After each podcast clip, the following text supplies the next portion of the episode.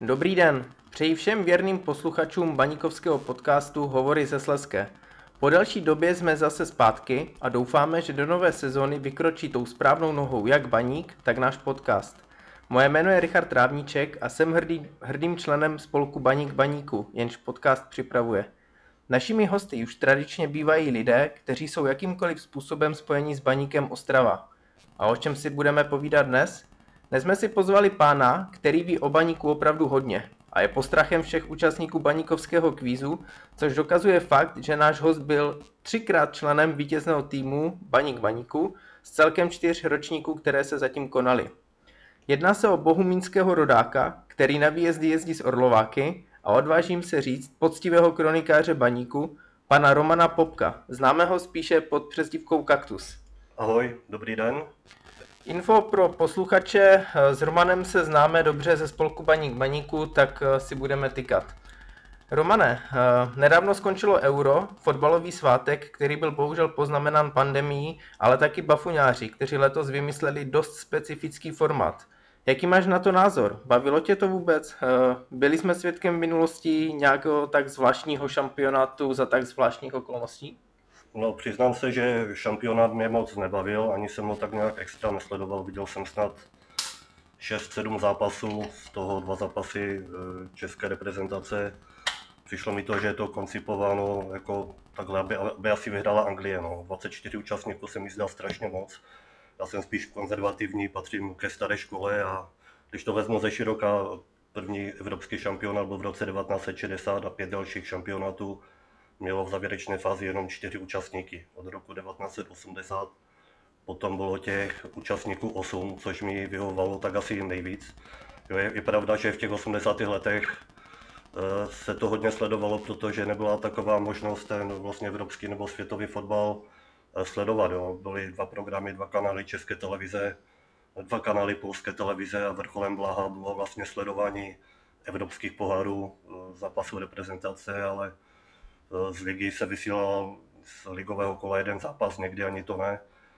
Takže světové hvězdy prakticky člověk mohl vidět akorát na těch eh, mistrovství světa a mistrovství Evropy.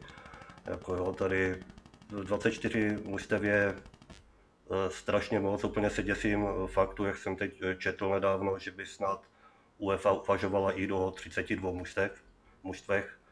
Eh, tak jako mistrovství světa, že má být 48 mužstev, to je jako samozřejmě taky nesmysl. Já pokud můžu mluvit za sebe, mm, euro, ideálně euro 16 mužstev a mistrovství světa 24.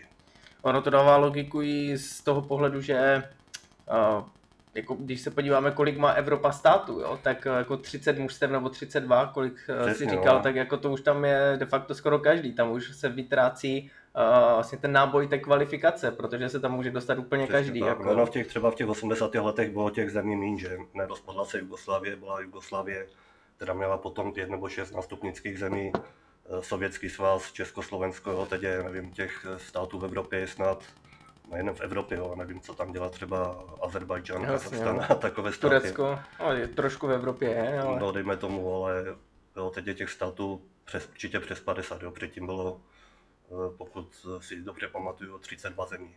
Mm-hmm. Já, si, já myslím, že to je kolem 50, no, ale no. samozřejmě započítaná i Andora, San Marino, Lichtensteinsko, Vatikán a tak, no, takže... Jsem z toho takový, jako ta FIFA, UEFA dělají rozhodnutí, které jdou jenom pro peníze a nejdou, nejdou pro, pro fanouška. Jako.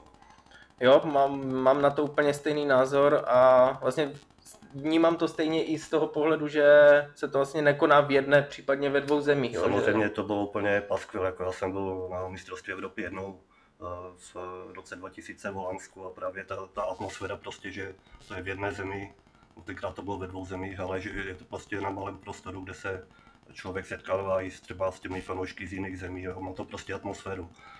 Tady některé země hrály pět zápasů na domácím hřišti, některé letaly třeba až Dubaku jako česká reprezentace třeba, že jako pro fanouška, který na jeden zápas musí letět třeba do Lisabonu, na druhý zápas do, do Petrohradu, to je, jako, je to velmi nešťastné. No.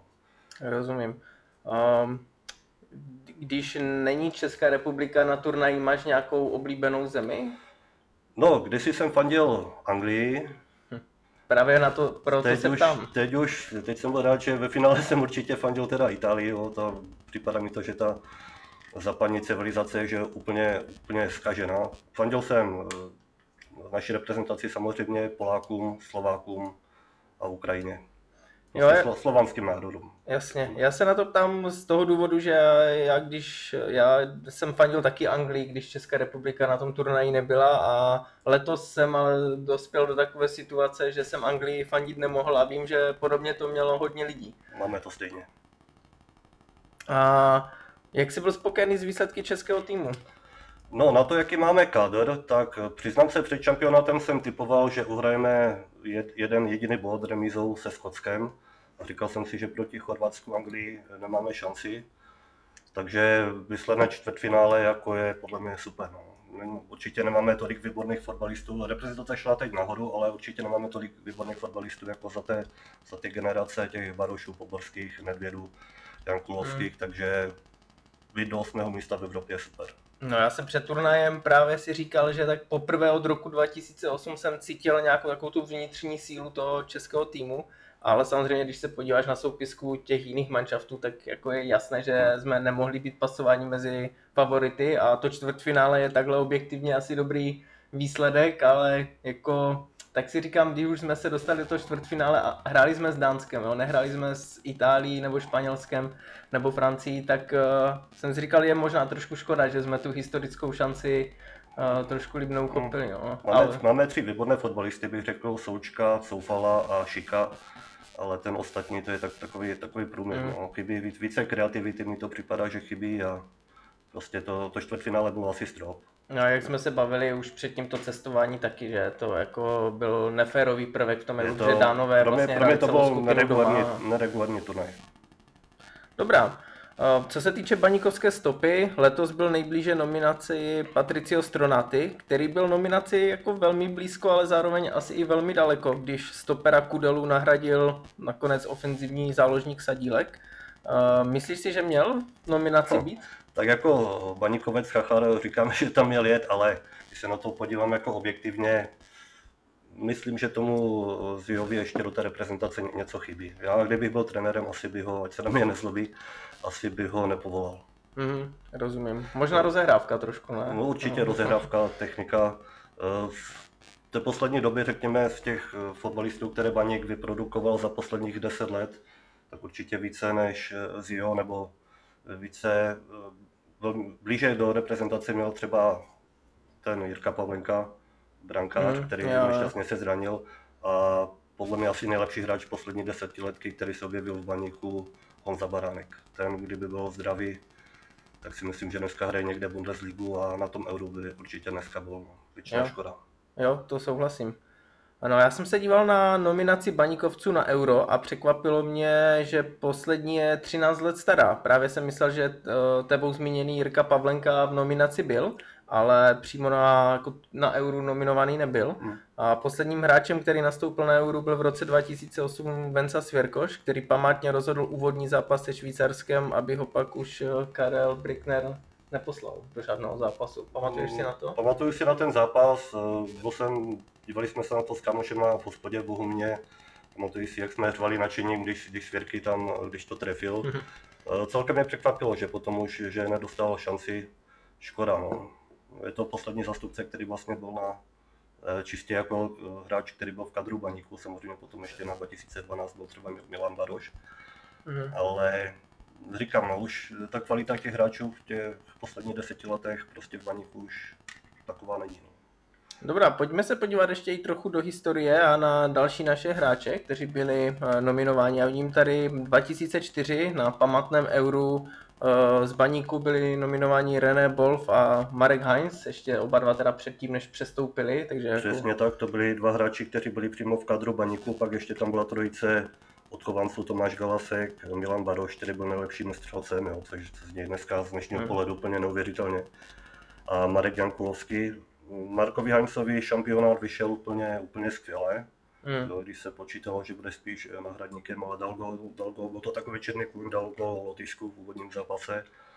A potom ještě v základní skupině Německu, No, jsou nádherný- přímáku. Nádherný No, gol z přímého kopu, no. Rendovi Bofovi taky šampionát vyšel, jako myslím, že když se zase poštěstí, že bude eh, pět hráčů baníku na nějakém, nějakém šampionátu, no. myslím, že tak brzo to asi nebude. Já si pamatuju, že v tom roce 2004 se ještě spekulovalo o tom, jestli Miroslav Matušovič nebude nominovaný No, Matušovič a tam to byl bylo nějak... na závěrečném soustředění, nevím, v Zefeldu tuším v Rakousku. Mhm. A byl vlastně ten člověk jeden, který, který nabýval. No, nakonec mu to euro nevyšlo, ale on měl fantastickou tu mistrovskou sezonu 2003-2004 a od té nominace jako určitě nebyl daleko.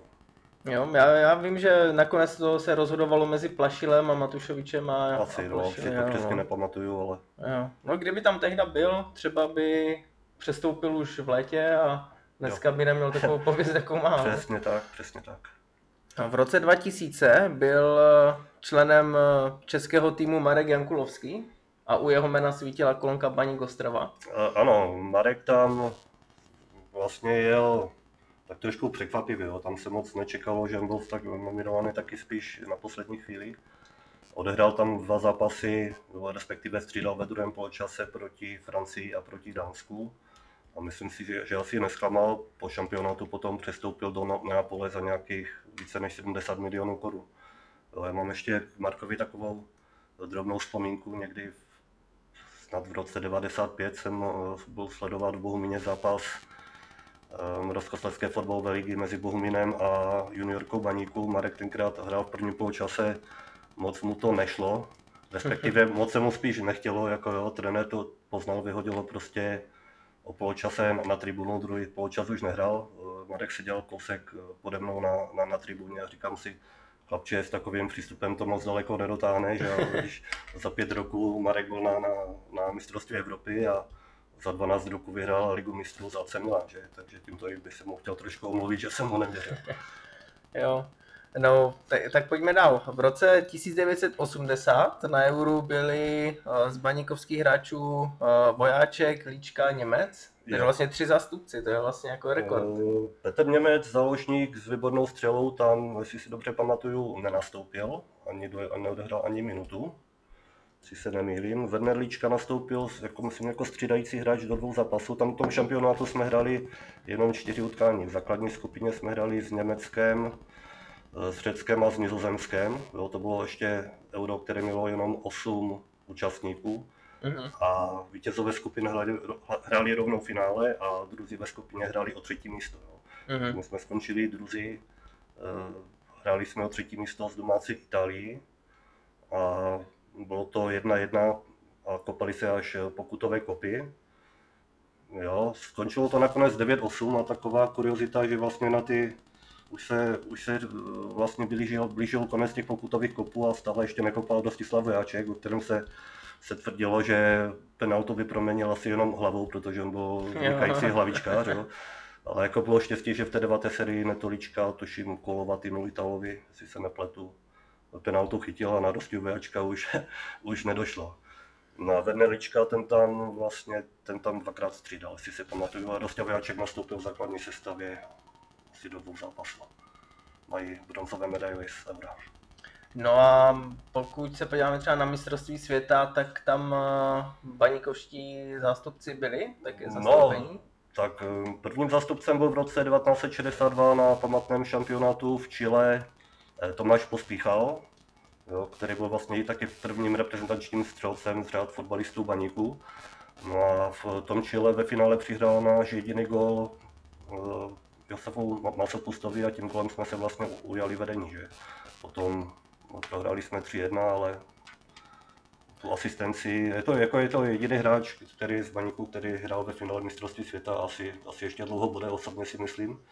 Ale už jako, je to, je to historie a nikdo už to mu neodkáže, že ta asistence tam byla. A, a potom eh, Jasně. v roce 1982 eh, mistrovství světa ve Španělsku nastoupila, vypadli jsme teda v základní skupině a do dvou zápasů nastoupila stoperská dvojice z Bazalu, Rostě Vojáček a Libor Radimec. Jo, hráli proti, proti Anglii a proti Francii a vím, že po šampionátu eh, v médiích se psalo, že byli jediní z mála, eh, kteří na tom šampionátu z českých hráčů uspěli. Jo. Většina, většina tam propadla, ale Ostravaky eh, všichni chválili.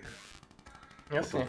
V roce 1990 potom ještě byli na mistrovství světa Itálii Luděk Mikloško a William Hiravi, vynikající středopolář, který přišel do Ostravy ze Žiliny, ale bohužel ani, ani, ani jeden se tam nedostal, neodehrál ani minutu.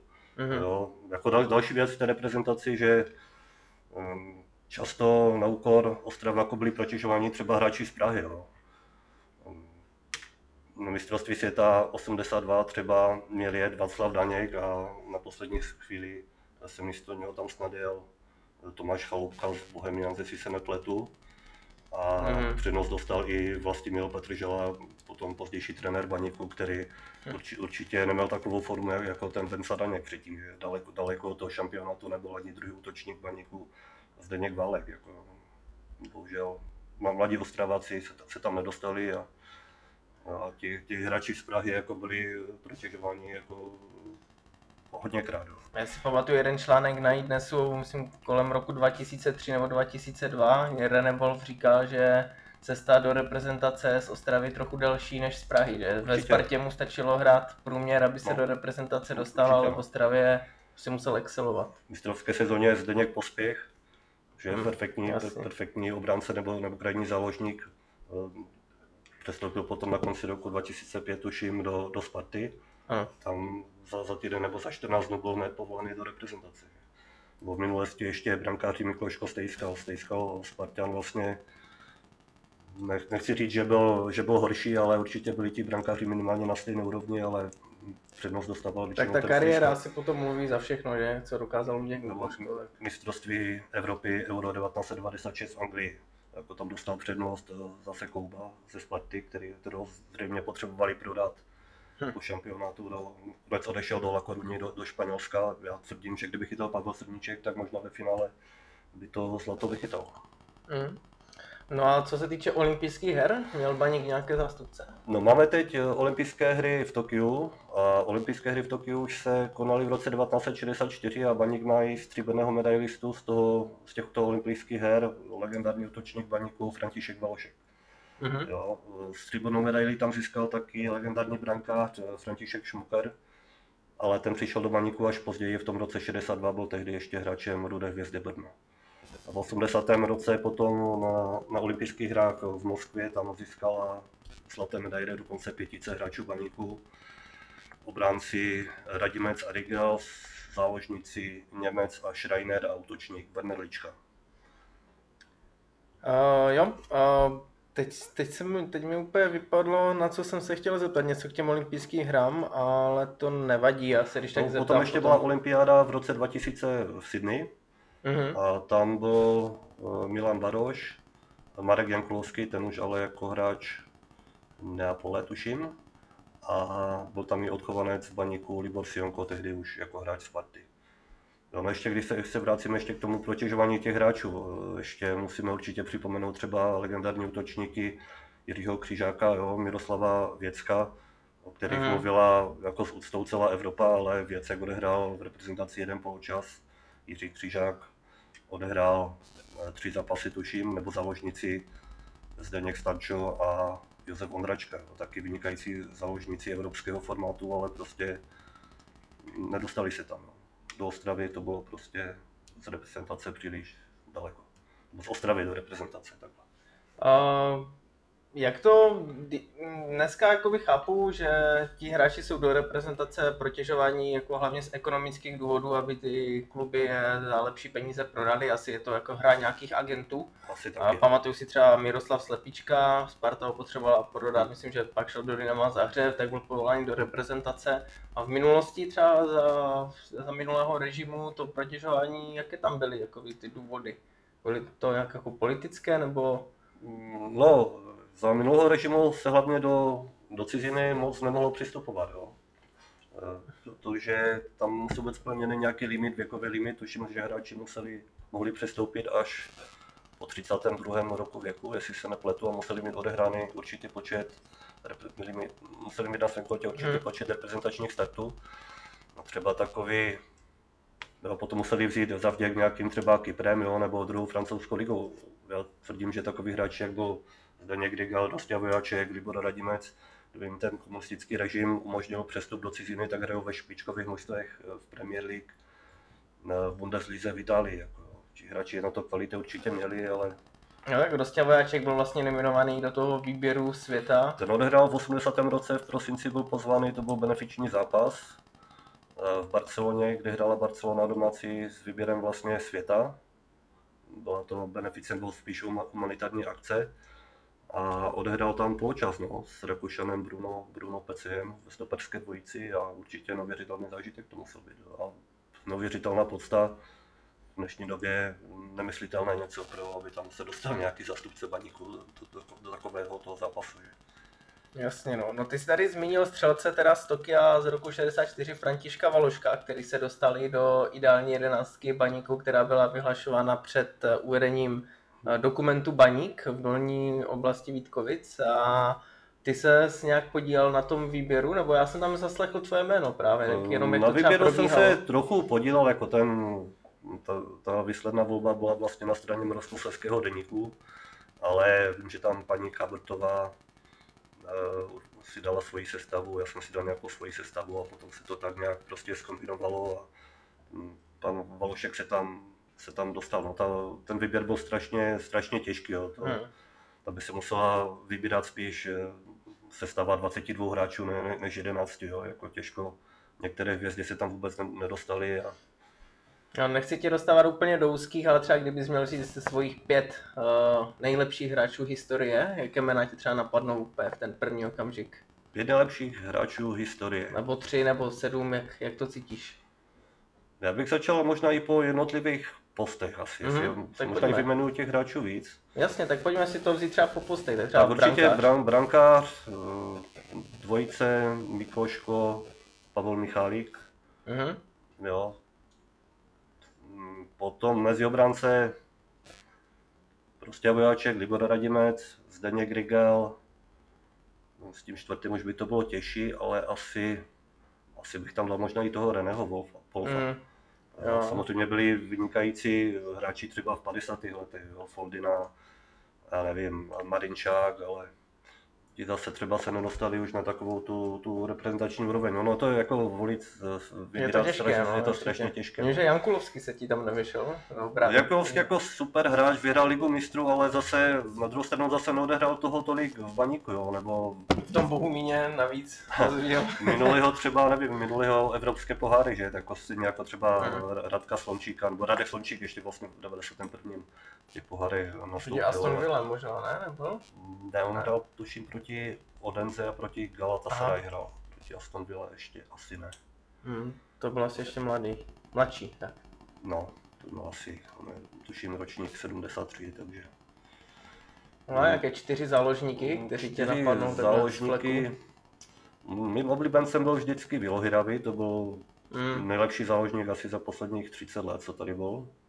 Jo, to no, říkají můj otec, no, že Hiravi, že to byla paráda. Hiravi, Slončík Radek samozřejmě výborný, ale ten Hiravi mi připadal takový, takový golovější. Mm. No potom Tomáš Galasek vlastně taky špičkový hráč, ale zase neodehrál toho tolik v tom baníku, eh, jak by měl. Jako, jo. Takže určitě nesmím zapomenout na Luboše Knapa. Mm-hmm. To je špičkový založník taky vlastně evropské úrovně, který mohl v pohodě hrát eh, Bundesligu, kdyby ho komunisti pustili. Karel Kula. Tak to máme už čtyři, no. Jak jsi říkal toho Galaska, ten v tom tvojem výběru vlastně trpěl už na to, že ten mladší ročník, takže už se mohl dostat ven a venku jakoby udělal perfektní kariéru a já mám na něho tu vzpomínku, že já vlastně Baník sleduju tak od roku 2001-2002 a s oblibou jako říkám, že Tomáš Galásek byl jako nejlepší hráč, kterého jsem tu viděl, když eh, vlastně v roce 2009 to bylo, myslím, to sezóně 2009, 2000, ne, 2008, 8, 8, 8, 9, jo. Vlastně podzim 2008 hrál, no. tak to jako, to byla fakt radost se dělat. On se skoro ani neušpinil dres, ale prostě stal, stal, stal, tam, kde měl být a to byla fakt paráda. Ten první zápas s Brnem, co hrál, tak ti z něho byli hmm. úplně prostě pav. No, záložníky jsem vyjmenoval čtyři, ale ještě zase určitě nesmím zapomenout na, na ty starší 50. a 60. leta, jak už jsem zmiňoval Zdeněk Stančo, Josef Ondračka, jo, to byli hmm. taky záložníci evropského formátu. Že? Jo. Na útočníku těch bych musel vyjmenovat ještě, ještě mnohem víc, jako Tak se asi nabízí Věcek a Baroš, ne? Věcek, eh, Křižák, Pospíchal, Baroš, v 70. letech eh, Klement třeba. Jo, těžko, kdyby měl vyjmenovat dva, tak asi, asi toho Křižáka s tím Věckem. Mhm. Vence Daněk, nesmím zapomenout, Bernard Jasně. to bychom mohli, to by byla dlouhá řada. To by byla hodně dlouhá, no. A když se bavíme tady Ličkovi a podobně, tak pojďme se uh, teď zastavit do těch 70. 80. let, kdy vlastně Baník slavil největší úspěchy. Uh, Romane, osvětli nám prosím ve, fotbalový, ve fotbalovém kontextu, jaká byla situace. Uh, od začátku 70. let vítězili pouze slovenské manšafty, ale potom v polovině 70. let, myslím, že v roce 75, přišel do Baníku z Prahy Jiří Rubáš a jak to bylo dál? No, je pravda, že ten přelom těch konec 60. let, začátek 70. let, tak patřil slovenským týmům. Hlavně Spartaku Trnava, který získal pět titulů. Mimochodem pět, pět titulů získal s tou Trnavou i brankář Josef Gery, který předtím chytal v baníku. Ten Gery chytal Mhm. za tu Trnavu snad 12 let a zemřel nešťastně tragicky na hřišti, tuším v roce 2013 při zápase, starý, při zápase starých gard No, ale starých pánů na hřišti v Červeníku nedaleko Trnavy. Eh, Byl tam Slovan Bratislava, ten v roce 69 dokonce vyhrál eh, slavně pohár vítězů poháru, což byla tehdy Hmm. druhá nejvýznamnější evropská pohárová soutěž, porazila v finále Barcelonu. Jo, Potom na začátku 70. let, tuším 72, 73, jestli se nepletu, tak získal mistrovský titul. Silný byl Inter Bratislava, oba, oba košické týmy Lokomotiva VSS.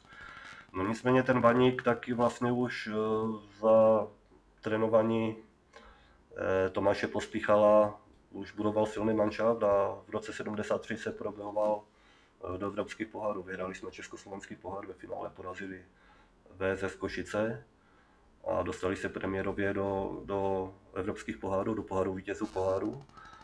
A potom jsme hráli pohár UEFA, kde jsme se dostali až do čtvrtfinále. Vy, vy, vyřadili jsme slavné kluby San Sebastian, FC Nantes, Neapol. Mhm. Skončili jsme až na Borussia Mönchengladbach.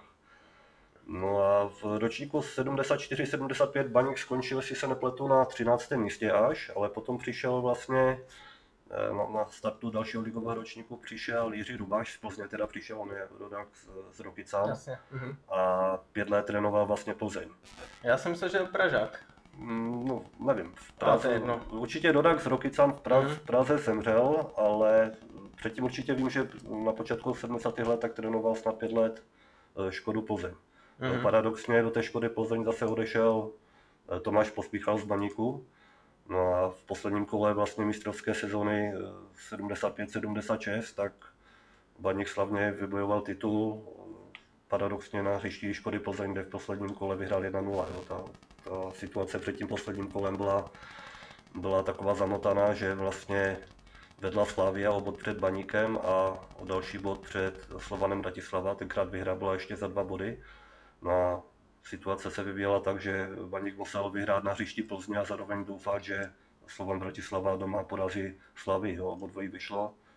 Rostislav Sionko dal v sedmé, sedmé minutě hlavou gól na hřišti Škody Plzeň a slavili jsme první titul. Že? A to po podzimu eh, 75 byl Baník na 11. nebo na 12. místě. Jo. Tak to byla jízda s paní Na jaře, na jaře to byla jízda, předvedl dlouhou sérii, myslím 11 zápasů snad neprohráli a první titul byl na světě. No. Potom sladká odměna zápas s olympioniky v Brazílii. Uh, Slyšel jsi první podcast s Rostislavem Sionkem, on tam říkal, že vlastně ten gol, co dal v Plzni, tak uh, teoreticky nemusel vůbec padnout, protože Jo, si jo. zapomněl registračku. Jo, jo, jo, vzpomínám si na to. No. A celý tým nakonec držel basu, protože oni tam letěli letadlem, což je taky jako překvapilo, že letěli z Ostravy letadlem a vlastně celý tým řekl, že registračky nemá, že zapomněli v Ostravě, takže jim to jako prominuli, ale občanský průkaz. Nebo občan, no. nepletu, nevím přesně už. Jo, takže on, kdyby to byl jen ten Sionko, tak by byl asi problém, ale tím, že to jako oficiálně neměl celý tým, tak, eh, Hm. tak to prošlo. No. No a potom, eh, tak v 76 byl první titul, ale ten další přišel až eh, po nějaké... Další přišel potom eh, na následující sezóna 76-77 se zase Baníku moc nepovedla, skončilo, jestli se nepletu, 13. Ale v 78. v lednu nastoupil do Baníku Evžen Hadamčík, kterého přivedl tehdejší předseda Miroslav Dopita a objevil ho, Nedávno vlast, zasnulý. objevil ho vlastně sekretář Rudolf Sklář, co byl takový, řekněme, na tehtější dobu špičkový fotbalový manažer, jo, který přivedl řadu vynikajících hráčů potom do Baníku. No a Evžen Hadamčík zavedl nové metody, zavedl scouting, společné soustředění, jo. Mhm. začala se budovat eh, fotbalová akademie, takže, takže to byl vlastně načasový trenér, který Baník posunul jako značně ku předu a vlastně podle Baníku se začali potom opičit, když to tak řeknu, ostatní fotbalové kluby eh, v Československu. Já doufám, že ta nová současná akademie bude jako paralelou do těch eh, 70. 80. Doufejme, let. doufejme, a- že jo, na mládeži musí Baník stavět určitě. No a Evžen Hadamčík potom vlastně vybojoval, to bylo neuvěřitelná pětiletka, on přišel v roce 78, skončil 1983, Baník eh, vybojoval dva mistrovské tituly, tři druhá místa, hrál semifinále poháru vítězů poháru, jo, do finále s Barcelonou tenkrát chyběl vlastně jediný gol, Hmm. no a čtvrtfinále poháru mistrů v roce 81 jsme vypadli z Bayernem Mnichov až ve čtvrtfinále. To je taková kuriozitka právě nedávno, když Slavie měla teď to tažení a o, mohla dojít do, semi, do semifinále, tak vlastně novinář Luděk Mádl dával nějaký eh, souhrn uh, českých zástupců v pohárech a na a vlastně jakoby jejich účast v semifinále a na Baník zapomněl, no, tak Převzal to ze špatného zdroje. ale potom to doplnil a omluvil se, takže jedeme dál. Mhm. A já, tě, já se tě chci zeptat ještě na jednu věc, kterou já nemohu vědět, protože je mi 30 let a za tu dobu, co sleduji fotbal, jsem vypozoroval nějakých pár nakloněných rovin v českém fotbale, ať už rudých nebo z města piva. Ale jaká byla situace tehdy, třeba těch 70. 80. letech? Existovalo něco jako korupce ve fotbale, nebo Myslím, že korupce tu byla asi vždy a, a pořád určitě jako já jsem si samozřejmě v 70. 80. letech jsem byl, já jsem začal chodit na fotbal v roce 79, jo, takže v těch 80. 80. letech jsem byl malý nebo řekněme mladý a naivně jsem si myslel, že žádná nakloněná rovina, žádné, žádné, žádná korupce ve fotbale není. Teď už vím, že to nebyla pravda. Potom později 90. leta to bylo takové, takové trošku divoké u nás, jo, zase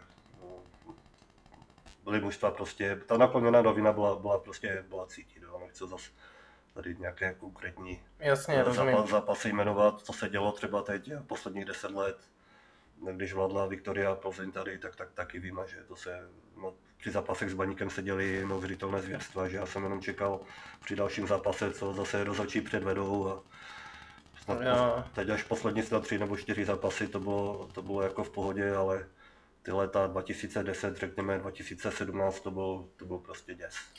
To bylo, no, já si ještě pamatuju, to bylo 2018 nebo 2017, kdy jsme hráli pohár v Plzni a tam uh, vlastně mělo být nastavené nějak 3 minuty a o, Jo. ve čtvrté minutě nastavení Adam Jánoš byl u lajny, vlastně u, u jejich branky a rozhodčí jim ještě přidal minutu, aby pak pískl Soud- penaltu. Soudce jako, Zalínka, tak jestli to se, bylo- jestli se nepletu. No. Tak na to nezapomenu, to bylo dost drsné. Jo, No. nebo eh, začátkem před deseti lety 2011 nebo 2012 eh, na Bazalech Baník eh, střelil vedoucí gol, který viděl celý stadion, míč byl za čarou a jediný, kdo to neviděl, tak byl samozřejmě sudí. Že? Jo, to dával svěrky, myslím, tehdy.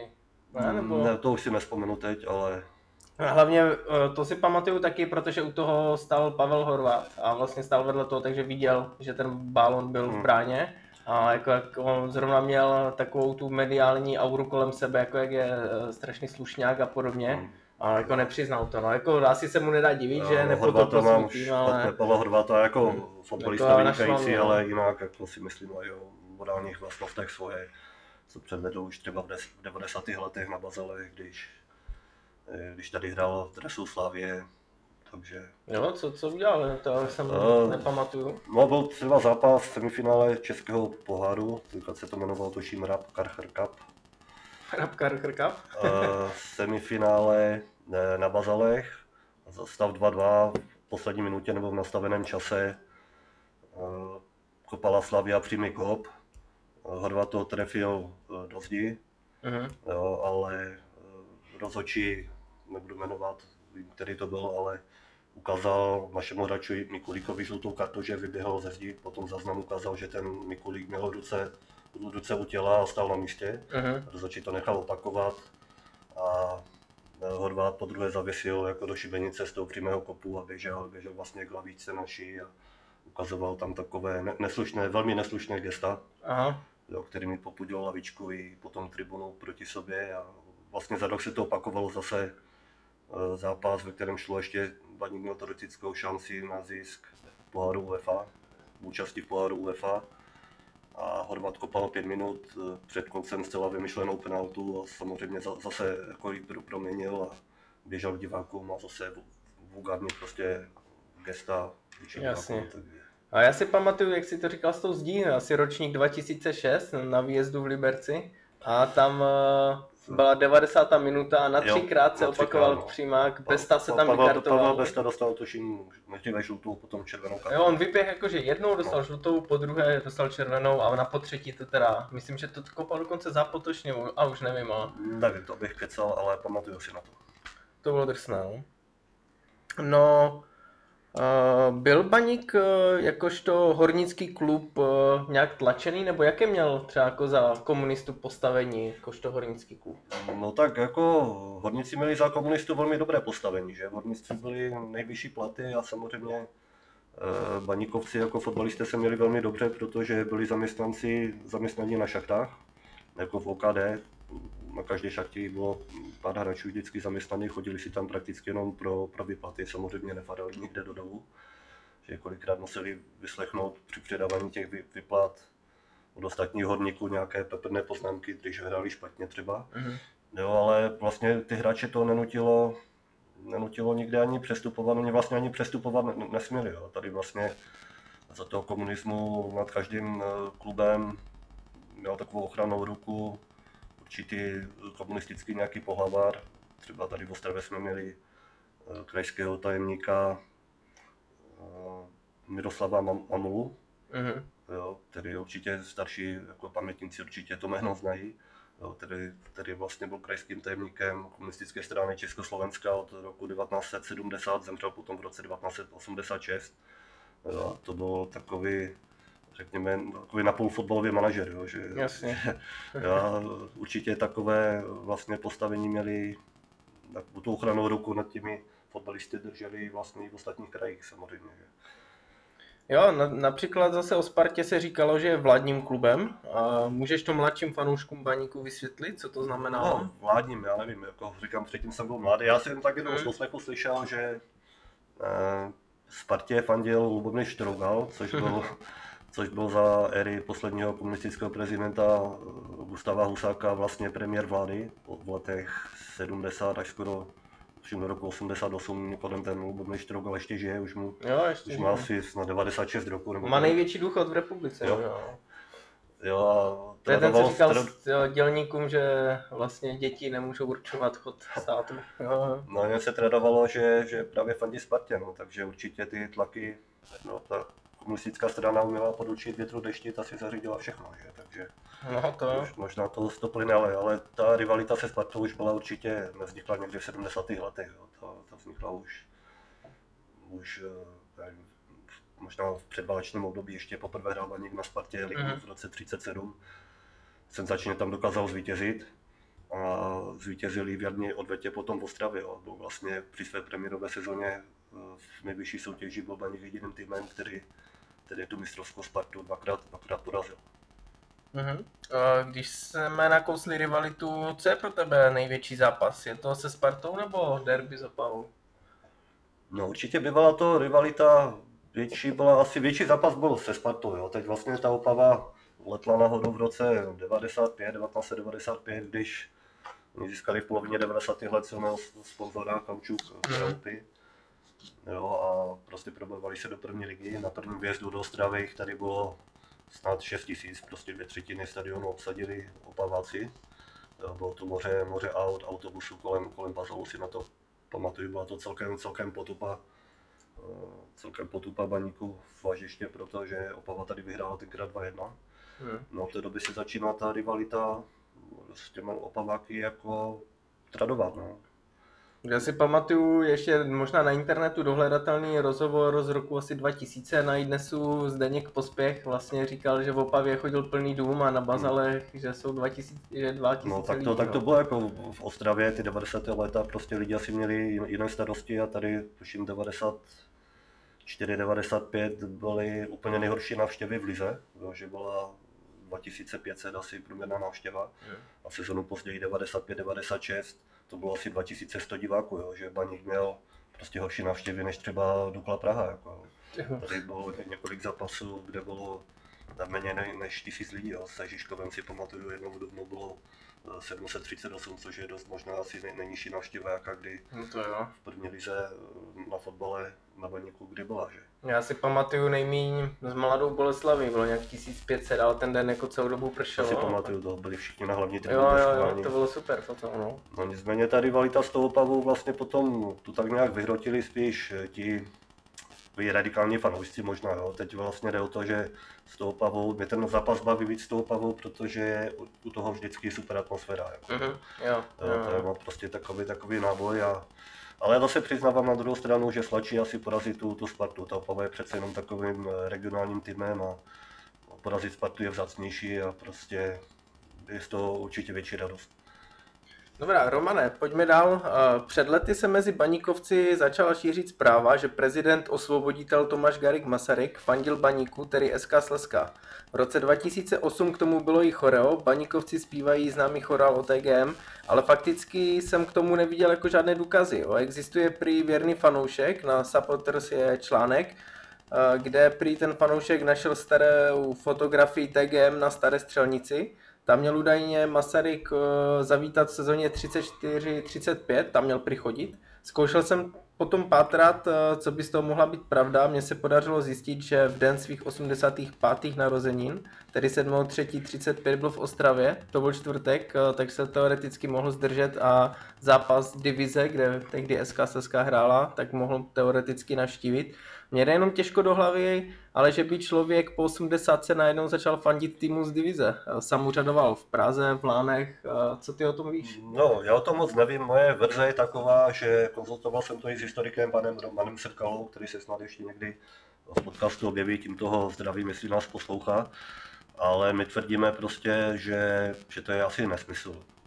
Jo, že já myslím, že ten popěvek mohl vzniknout tak někdy asi v 70. 80. letech. Někteří starší fanoušci by možná věděli, ale osobně si nemyslím, že by se Tomáš Garik Masaryk objevil na fotbale v Ostravě, i když takže ani důkaz, pokud, pokud, existuje, pokud existuje ta fotka, rád bych ji viděl určitě. To já taky, no. Hm.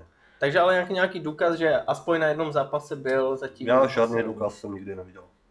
Dobře, dobře.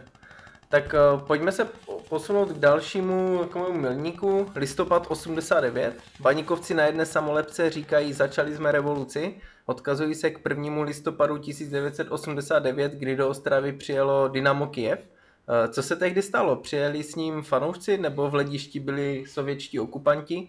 Jak si na to pamatuješ a jakou symboliku to mělo?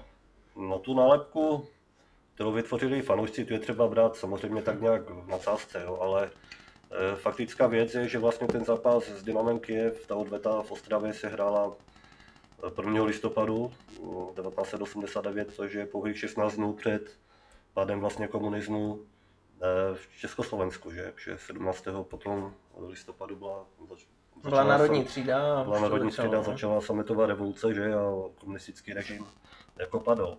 No nicméně asi, já jsem měl tehdy 17 let, pamatuju si, že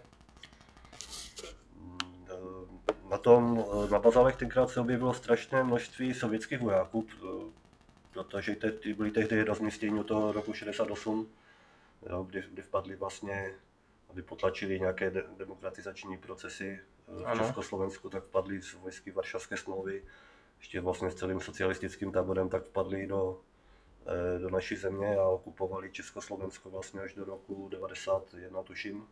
Mm-hmm, ano, přesně tak. bylo to rozmístěno několik desítek, ne stovek tisíc jako vojáků po, celé, po celé republice a právě ti hodně těch vojáků z různých posádek po celé Moravě tenkrát dorazilo na ty bazaly. Nicméně dorazili fanoušci, jestli se nepletu, tak přijel speciální vlak z Kyjeva z fanoušky, že jsme je potom viděli na nádraží v Ostravě při voze.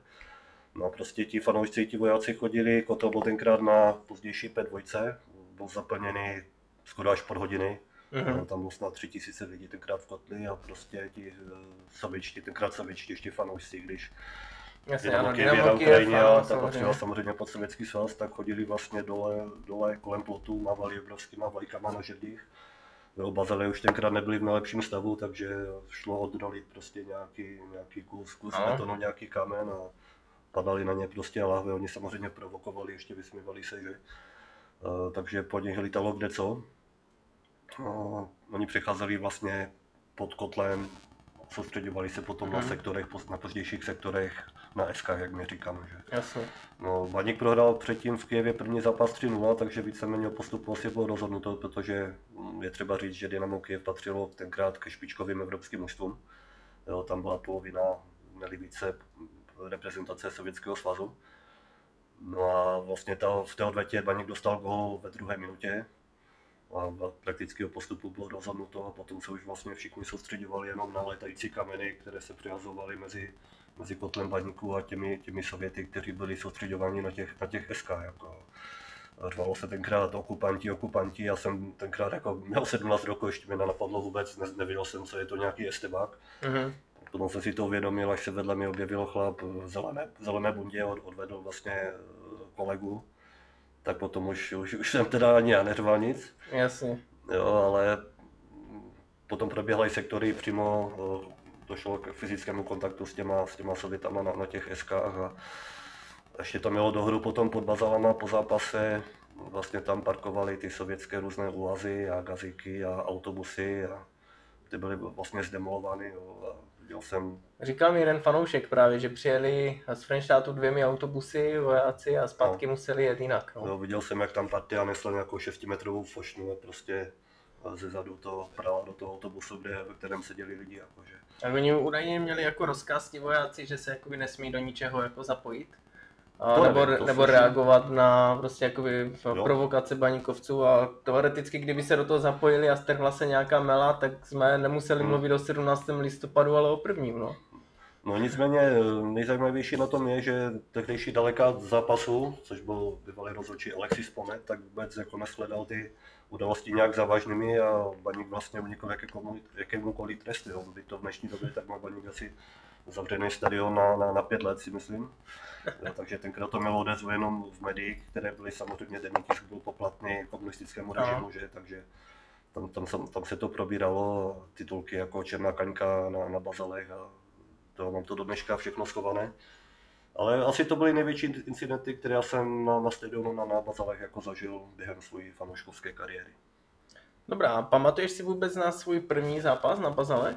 Kdy to bylo? No, první zápas, já jsem to spíš tak vyredukoval, viděl jsem, že jsem byl poprvé na Bazalech v roce 79 a že Baník vyhrál golem z penalty, takže podle aplikace CS Fotbal jsem si našel, že to byl zřejmě zápas eh, s Banskou Bystricí.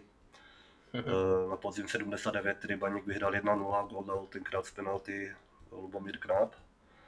Ale jako na ten zápas si moc eh, nepamatuju, nepamatuju si ani, já jsem chodil jako tak víceméně ne- nepravidelně od toho začátku těch 80. let, jezdili jsme vždycky s otcem Warburgem, parkovali jsme na, na ulici nad Bazalama, na pozdější takzvané tribuně chudých, jo, a už jsem se Mhm. vždycky, jak jsme přijížděli, tak už jsem se díval z toho, z toho vrchu, z toho kopce na Bazali a Přál jsem si samozřejmě, aby bylo co nejvíce lidí, protože jsem věděl, že když bude eh, co nejvíce lidí, tak bude, bude dobrá atmosféra, že potom jsem byl strašně rád, když eh, byli u pokladen eh, tlačenice, jo, ta tam je vždycky držel za ruku a věděl jsem, že zase, když je, když je velká tlačenice, prostě, že bude ho, hodně lidí a jo, říkám, jezdil jsem tak na 4-5 zápasů vlastně eh, ty 80. leta s, s taťkou vždycky a potom sám jsem začal chodit na bazály do kotle v 16 letech, v roce 88, první zápas úplně, na kterém jsem byl sám v kotli, tak byl, byl první kolo sezóny 88-89. Václav Daněk tenkrát střelil tři góly a vstoupil do klubu ligových kanonýrů. První Mhm. ligový zápas za Baník hrál ten legendární záložník William Hiravy, který přišel ze Žiliny. No a potom už začaly výjezdy od roku 89 a potom už to jo, jezd- jezdím dodnes, sice zdraví už mi teď tak nedovolí, ale snažím se, snažím se ještě jezdit. Ne, Výjezdy v 90. letech asi stály za to, ne? Jezdy stali za to, jako jezdilo určitě hodně méně lidí, než, než jezdí teď. Jo. Tam bylo 400 lidí třeba v Olomouci, tak to byl velký úspěch. Na takové ty další výjezdy jezdili stále st- stejní lidi a prostě byla hlavně svoboda. Jo. Dneska člověk jde na výjezd a je od, od startu do konce šikanovan policií, že Mm. však to známe. Tenkrát Jasně. byla taková eh, větší svoboda, že vlastně ti policajti se ani tak mo- moc o ty fanoušky nestarali. A Prostě člověk si dělal, co chtěl, na vězdy se jezdilo kolikrát den předem, dneska vlastně se mi ne, nebaví mě to, že se prostě jede někde, přijde se na zápas, po zápase zase za, pod dozorem Mhm. policie, zase Jo. zpátky. No. Tenkrát jsme si prostě ty výjezdy určitě více užívali. Jo, nějaký výlet se do toho jako. Jo, já se snažím ty výlety Mhm. jako spojovat s nějakýma výletama i, i teď, jako, jo. nebaví mě Mhm. prostě opravdu jet někde 400 km na, na fotbal, jo, tam se nechat buzerovat policajtama a zase jít zpátky. Jo. Vždycky No, to chci spojit ještě s něčím příjemným. Jo, no to máme stejně, já tak jako jsem tam ještě jedu na výjezd vlakem, ale přesně jak jako říkáš, jsem byl minulou sezónu, před minulou na Dukle a tam jako to, to byla šikana od začátku prostě do konce, až než jsme dojeli na Julisku. No. Prostě když jedeš tím autem třeba i den předem, jak si to projdeš, pak jdeš na ten fotbal, Určitě. je to určitě příjemnější, no. A zase to je v tom vlaku je taková atmosféra, která jako nená, nenahraditelná. Jo, jo. Není, není to prostě ten baník, není jenom o těch, o těch 11 fotbalistů na hřišti, o těch 90 minutách. Jo, Jo, Jsou, to, jsou to kamarádi, baník je pro mě, já nevím, sběratelská činnost, historie, jo, že prostě mládež, jo, není to prostě jenom o to, že, že jdeš na ten fotbal, kde hraje to Ačko a sleduješ těch 90 minut fotbalu a fandíš. Jo. jo, Ještě, je to ještě plno věcí okolo, mimo- mimo jiné třeba i náš spolek. Jako, jo. Přesně tak. No hele, jak jsme se bavili o euru a každý připomíná ten pamatný zápas s Nizozemci, který jsme otočili z 0-2 na 3-2, tak eh, jaký byl vůbec tvůj jako top zápas baníku? Máš nějaký takový Já bych to památný? rozdělil jako pamatný. jo. Kdybych jmenu, měl jmenovat zápasy, na kterých jsem nebyl, tak určitě největší bomba byla asi, byla asi vítězství nad Bayernem v roce 76 v Lize mistrů, kdy Baník na Bazalech porazil goly Lore- Lorence a Venedaličky. Bayern to je tehdy nej, nejlepší mužstvo Evropy 2-1. jo. Tady hrali vím, Beckenbauer, brankář Mayer, Schwarzenbeck, Mhm. U- Uli Hennes, Rumenige. Jo, a Baník ještě měl zdecimovanou sestavu plno, plno zraněných hráčů a hráli víceméně jako hodně spousta náhradníků byla v základní sestavě. Jo. Mimo jiné hrál Miroslav Smetana proti Bayernu, otec dnešního trenéra Baníku Ondry Mhm. Smetany. Takže to bych musel zmínit tento zápas, ale z těch, co jsem byl, to je, to je těžké. Jako. Super, byly, super byly tři zápasy v Olomouci, eh, titul v roce 2004, kdy jsme tam hráli 1-0. Jo. Potom o rok později vítězství eh, Poháru, v proti poháru Slovácku. proti Slovácku v poháru 2-1 a potom ten pamatný zápas 2014, když rozhodl eh, Azevedo po brilantním solu v nastavení vlastně a přiblížil nás k záchraně. To byla paráda, no. Tam byl bojkot tehdy, jako i na tom Byl, zápase. byl, byl tam bojkot. No, Já jsem, já jsem to sledoval tenkrát doma v televizi, ale Hmm. jako řval jsem o televizi jak blázen, když, když to ten Brazilec zavěsil. Mhm. A potom vlastně potěší každé vítězství nad silným soupeřem. Jo. Se Spartou nedávno 3-2, když rozhodl Bary, se Slaví 2-1. Eh, Hodně, hodně super byl zápas v roce 91 na jaře na Slavii, kdy Slavii převzal mecenáš bohatý Čechoameričan Boris Korbel. Mhm. Jo, sestavil silné mužstvo a samozřejmě teď všichni natěšení po, po zimní přestávce, že tak eh, v Dolíčku se tenkrát hralo se Slaví, bylo tam asi 14,5 tisíce diváků, což je Dolíčku? Tenkrát to bylo na stání, jo, byly tam ještě, No. nebyly tam takové tribuny, jak, jak dnes, takové prostě, ještě ten stadion jakž takž vypadal, jo. No a Baník tam se začne vyhrál 2-1, že to, to byl super zažitek. Ale potom asi nejraději vzpomínám na ty první pohledové zápasy, když jsem byl fakt ještě malý kluk. Jo, bylo mi nějakých 10 roků a otec mě vzal na zápas třeba v 82. z Valencii, jo, kterou, Mhm. kterou Baník na Bazalech drtil, i když skončilo to nakonec 0-0, ve Španělsku jsme předtím prohráli 1-0, takže jsme nepostoupili, ale to byl pro mě super zažitek. Jo.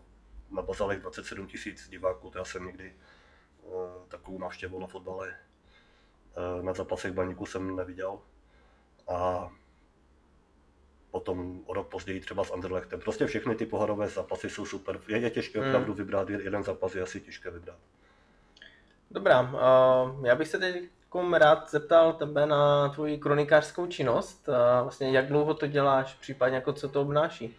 No já jsem se nadchl, jako chci říct, že jsem spíš takový kronikář amatér, jo. Hmm. Já jsem se proto nadchl někdy v roce 1988, právě jak jsem začal sám chodit do toho kotle, tak mě napadlo, odebírali jsme doma noviny Novou svobodu a, a Deník Sport. Takže jsem si začal vy- vystřihovat vlastně všechno baníku a začal jsem to lepit si do, do, vlastně do, do sešitu, jo. Mhm. lepím, lepím to dodnes, i když mám stále méně času na to, takže není to tak vyšperkované prostě ty kroniky, jak bych to chtěl. Ale nicméně dostal jsem i nějaké, nějaké starší materiály o baníku, jo, nějaké, nějaké sešity právě z referáty ze zápasů z 60. 70. let. No, doufám si tvrdit, že mám nalepených takových 25 tisíc stránek o baníku určitě. Čo, tak to je dost teda. No, samozřejmě čerpám. A kde, kde to skladuješ všechno? No, mám to, mám to doma. Jako. Snažím, já jsem to na půdě, teď už, už to trošku začal. Už se novou místnost musel postavit. Už se, ho, už se jako, nejsou tam úplně ideální podmínky na té půdě, takže jsem to teď přestěhoval trošku lepších prostor, ale snažím se potom z toho čerpat při psaní nějakých článků do, do bulletinu třeba Baníkovského, nebo psal jsem nějaké články na web mm-hmm. i do novin, takže jsem tam si to ode mě někdo něco půjčí, třeba byli i novináři, kteří chtěli zjistit třeba nějaké informace, takže myslím, že to je užitečná věc a Sbíráš nějaké rekvizity, třeba dresy nebo? Mm, sbírám vstupenky, sbírám buletiny, jako sbírám všechno baníku, fotografie, ale nej, nejvíc asi ty, asi ty buletiny. Jo, to taky, taky dělám. No. Stupenky jsem teda taky, jo, mám založené, ale končí mi to rokem 2010, kdy jsme no. pak hráli no. se Spartou na jaře a vlastně jakoby na mě se nedostalo, no, a takže pak už jsem si jako kupoval permici. No a na ten zápas jsem se nakonec dostal, na to je trošku tajný příběh. Jako snažím se sbírat eh, baníku všechno, jako, ale nic, nic tak že bych měl zase nějak extra sbírku něčeho, eh, že bych se musel s tím úplně chlubit, to, to asi ne. Určitě vím, že jsou větší sběratelé než já. Dobrá, tak uh, pojďme se přesunout do dnešních dní. Uh, co soudíš o baníku dneska? Je na správné cestě? Naplňuje vlastně tvoje očekávání? Nebo jsou nějaké věci, co Tak od té doby, co to převzal pan Václav Brabec, tak je určitě na správné cestě. Já říkám, toho, toho člověka nám se slavilo samo nebe. Všichni víme asi tady v tomto století majitelé byli. Hmm. Takže jsem rád, že se trošku zlepšuje ta infrastruktura, jo, investuje se do mládeže a doufám hlavně, že ti, že ti mladí se potom prosadí v lize. A myslím, že to je od roku do roku lepší. No. Co, co mě mrzí, tak je, tak je absence toho stadionu. Já jsem si v Vítkovicích jsem si určitě nikdy ne, ne, nezvykl. A vím, že si tam řada lidí nezvykla. Já znám, znám kluky, co jsou schopni jet na výjezd do Teplic, do, do Českých Budějovic, ale prostě do těch Vítkovic nepřijdou, protože mají k tomu odpor. Jako, jo. A tam chodím, taky jsem se musel jako dlouho přemlouvat, ale hmm. mám rád ten baník, tak tam jako chodím, ale tvrdím, bez, bez toho nového stadionu nebo se, se nikam ten baník zase tak až moc jako neposune. Jo. To nám, myslím, že nám to bere i body v tabulce, že hrát na, na moderním fotbalovém stanku, kde bychom fakt byli doma, tak máme... Za a blíž hřišti. A blíž hřišti určitě, jo, že ten zažitek, když je člověk blíže hřišti, tak je úplně jiný, než když, se, když máte eh, čáře nějakých 30 metrů, já ještě chodím samozřejmě většinou se snažím chodit do kotle, takže takže na Jasně. protější branku tu mám nějakých 130 metrů, takže ten zažitek není úplně takový. Já tvrdím, být, mít baník domácí hřiště, tak má třeba 8 bodů za sezonu jako více. Jako. To je hmm. podle mě největší, nejvíce, co ten baník brzdí. Jinak, jinak se to vyvíjí správným směrem. A určitě jsme se v tom roce 2015 jsme se odrazili od jedna a jdeme postupnými kroky nahoru. Dobrá. Uh, a nemyslíš si, že třeba jako evropské poháry už mohly dopadnout? Já nevím, jako ten kádr je... Jo, že prostě pan Brabec přivede potočného writera, hmm. jako hráče, kteří mají nějakou kteří hodnotu. Kteří hrajou dobře a, a přijdou, přijdou do baníku a tady nějak no, tak no. zakrní, no, jako taky jsem si toho všiml. Teď si myslím, že přes léto baník posílil celkem dobře, ale hmm. upřímně si myslím, teď ještě vlastně do poháru se dostane o jeden tým méně, že? Ano. Hmm. Že bychom museli skončit nejlépe třetí, nejhůře čtvrtí. Já osobně si myslím, že to ani na ty pohary asi letos nebude. Jako já bych typoval tak to šesté místo, všechno, co bude, co bude výš, tak by bylo super. Jako. Já mám právě jako pocit, to třeba lidí, kteří ne až tak moc baník sledujou, ale jsem tam, že prostě vidí ty zprávy, že baník nakupuje hráče hmm. a čekají, že už teda jakoby něco bude a, a ty poháry jako nejsou. Jo. Hmm. Ale já jsem samozřejmě rád eh, po těch letech minulých, že jsme v první lize, že hmm. máme zázemí, že se investuje do mládeže, Přesně. která je teď velmi dobrá, mají obrovské úspěchy a hmm. třeba doufám, že potom budou chodit hráči do Ačka a mám prostě radost, že baník existuje, že funguje a nějak mě zatím netrápí, že ty evropské poháry hmm. nejsou, ale už jako tak podvědomě se těším, že už je to asi 10 let, no, jo, 11, nebo 11, 11, 11 no. Což vlastně já jsem se těšil, že mi vždycky bude 20, až pak budu jezdit po Evropě na ty výjezdy. Přesně. no. teď mi 30, tak už jako je rodina, no, tak doufám, že ještě něco rychle Hm. se někam dostaneme a někam se Ale podíváme. já myslím, že jednou, jednou to přijít musí už. Určitě. No začíná nám liga teď o víkendu. Uh, jaký bodový zisk, uh, řekněme, po těch čtyřech zápasech by podle tebe byl dostačující? Máme tam se teď Jablonec No, v Jablonci by byl úspěch určitě bod si myslím. Mhm. No samozřejmě ideálně vyhrávat. Je rozdíl, když si získáš tři body nebo jeden bod. Hmm. Když myslím si, že ten Jablonec má určitě silnější mužstvo než třeba ten Kurník za Břez, kterým jsme teď hrali eh, tu generálku. Potom eh, doma, doma Zlín, to snad musíme porazit, jako, jako No, bychom. měli bychom, no. Když je tam dost našich hráčů, Potom jedeme, jestli se nepletu, do, do Budějovic. do Budějovic. Eh, Jestli chceme bojovat do poháry nebo skončit aspoň do toho šestého místa, tak eh, musíme bodovat i, i venku. Hmm. Nejlépe jako vyhrát s takovým mužstvím, jako jsou Budějovice, i když jste si taky, taky posilovali slušně.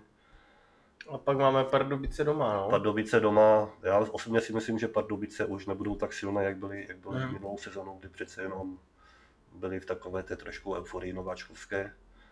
Jednoznačně za tři body musí být. To je, Jo. remizovat s takovým soupeřem je, je, je jako ztráta. No. Takže sedm bodů by mělo být, mo- mohlo být a něco navíc je jako dobrý. Sedm bodů to je minimum, které musíme mít. Všecko navíc bude dobré asi.